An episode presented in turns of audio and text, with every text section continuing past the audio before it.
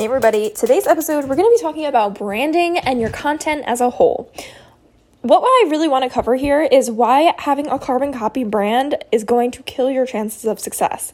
So what I mean by this is when you're first starting out, or if you're just not really a designer or um, someone that has a visual eye, you tend to lean on Canva. And there's absolutely nothing wrong with Canva. As a professionally trained designer, I still use Canva more than I use all the Adobe programs simply because it's so easy. It's just going up on social. It doesn't matter. But if you are someone that doesn't have an eye for design and you use a pre-made logo template, or you are just kind of slapping some free elements together and calling yourself a uh, like you have a, a new logo or a new brand, the reason this is going to kill your success is it's going to look like everybody else and their mother who's doing the same exact thing. When you are using these templates and you're following these trends back to back to back and you're not putting your own little spice and twist on it, there's nothing to differentiate you from the rest of the people, especially when it's your brand elements or, um, for example, the just the basic free Canva templates. So let's give you a little story time. The amount of times I've been following someone on Instagram and I'm like, I feel like I saw this post already. Wait, what? I thought I saw this again too. And then you realize it's because everybody's using the same templates, the same storyline, the same everything, just because they're like, it worked for so-and-so, so it, it'll work for me too. This carbon copy effect is going to destroy your chances of success simply because no one's going to know if that's actually your content. You're just going to blend into the sea of other like content. And that is not what we want to do. Yes, of course, trends, um, you should jump on the bandwagon if there is something out there, but put a spin on it. Put your own take on it. Don't just keep everything exactly as it is. Don't keep the free templates. Don't keep the the the paid elements that you see people using and like Like, I feel like everything on Instagram now is now this editorial vibe. And I get it, okay? If that is your brand and that really works for you, then roll with it. But if that's not who you are, don't just do it for the sake of doing it. Find what works for you and stick with it, because that is what's going to make you memorable. That's what's going to get somebody stuck in your mind. When I was talking to someone the other day, I thought that their brand was a different person's brand. And I was like, wait, wait, wait, wait, that one's not you? And she's like, oh, no, like, I'm a different color. I'm like, I honestly thought you guys were the same thing. Like, it just, it's so hard to differentiate when people are all overlapping.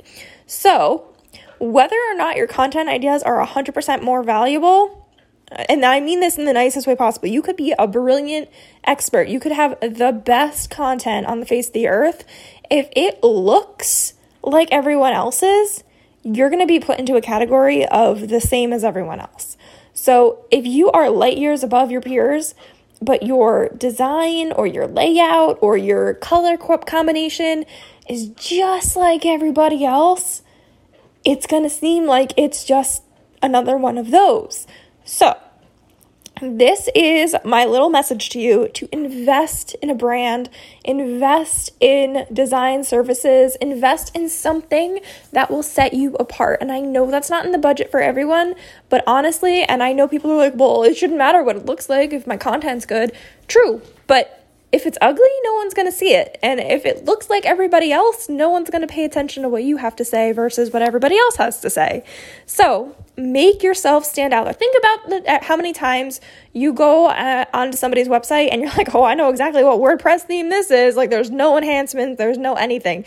And it's very cut and dry. Or you log on, you're like, oh, this person uses Kajabi. Oh, this person uses Thrivecart. Whatever it is. You can tell what platform people are on. And if it's not very customized and it doesn't really show that person's brand, you're going to be like, oh, I like you can see through it. We don't want to see through it. We want to see your content. We don't want to see what is hosting your content. And that goes for Instagram as well. You don't want to see an Instagram post and go, whoo, look at that Canva template. I've seen that about seven times today. You want to pay attention to the information inside of the graphic or inside of the caption, whatever it is. We don't want to take, we don't want the the visual to take away from your content. And that's the same thing where if you go on a website and you're like, wow, this is like the best designed website, like you're going to automatically think like their content's better than the rest. It could be shit content, but just because it visually is like, wow, they took the time, they hired a web designer, they made this look great, people are going to like subconsciously put them on an elite level. They're going to subscribe to their newsletter faster than if you were on a shitty website. You know what I mean? So keep these things in the back of your mind. And again, I know that it's not always in the budget, but just like a little bit of oomph behind your asses. Like, come on, guys. There's so many of you that have such great, brilliant ideas out there, and we miss it. A majority of us miss it because it just blends into the sea of sadness. Sadness. I mean, yeah, it is sadness, but sameness.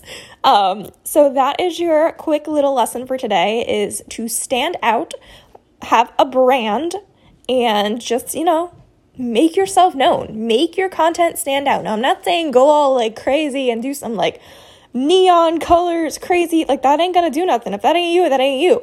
But having something to set you apart. Have your brand colors. So, so people know these specific colors in this specific font, in this specific style. They'll see that and go, oh, that's Marissa. Or, oh, that's Shannon. Or, oh, that's Beverly. Or, like, you know what I mean? Like, that will be something that you'll be like, oh, this is so-and-so's brand. I didn't even have to read the content. I didn't have to see who posted it. I already know who it is. That will, one, help you, because people are going to look forward to seeing that content on their feed, and then they're going to be like, oh, we know she has good shit to share. Let's keep on reading.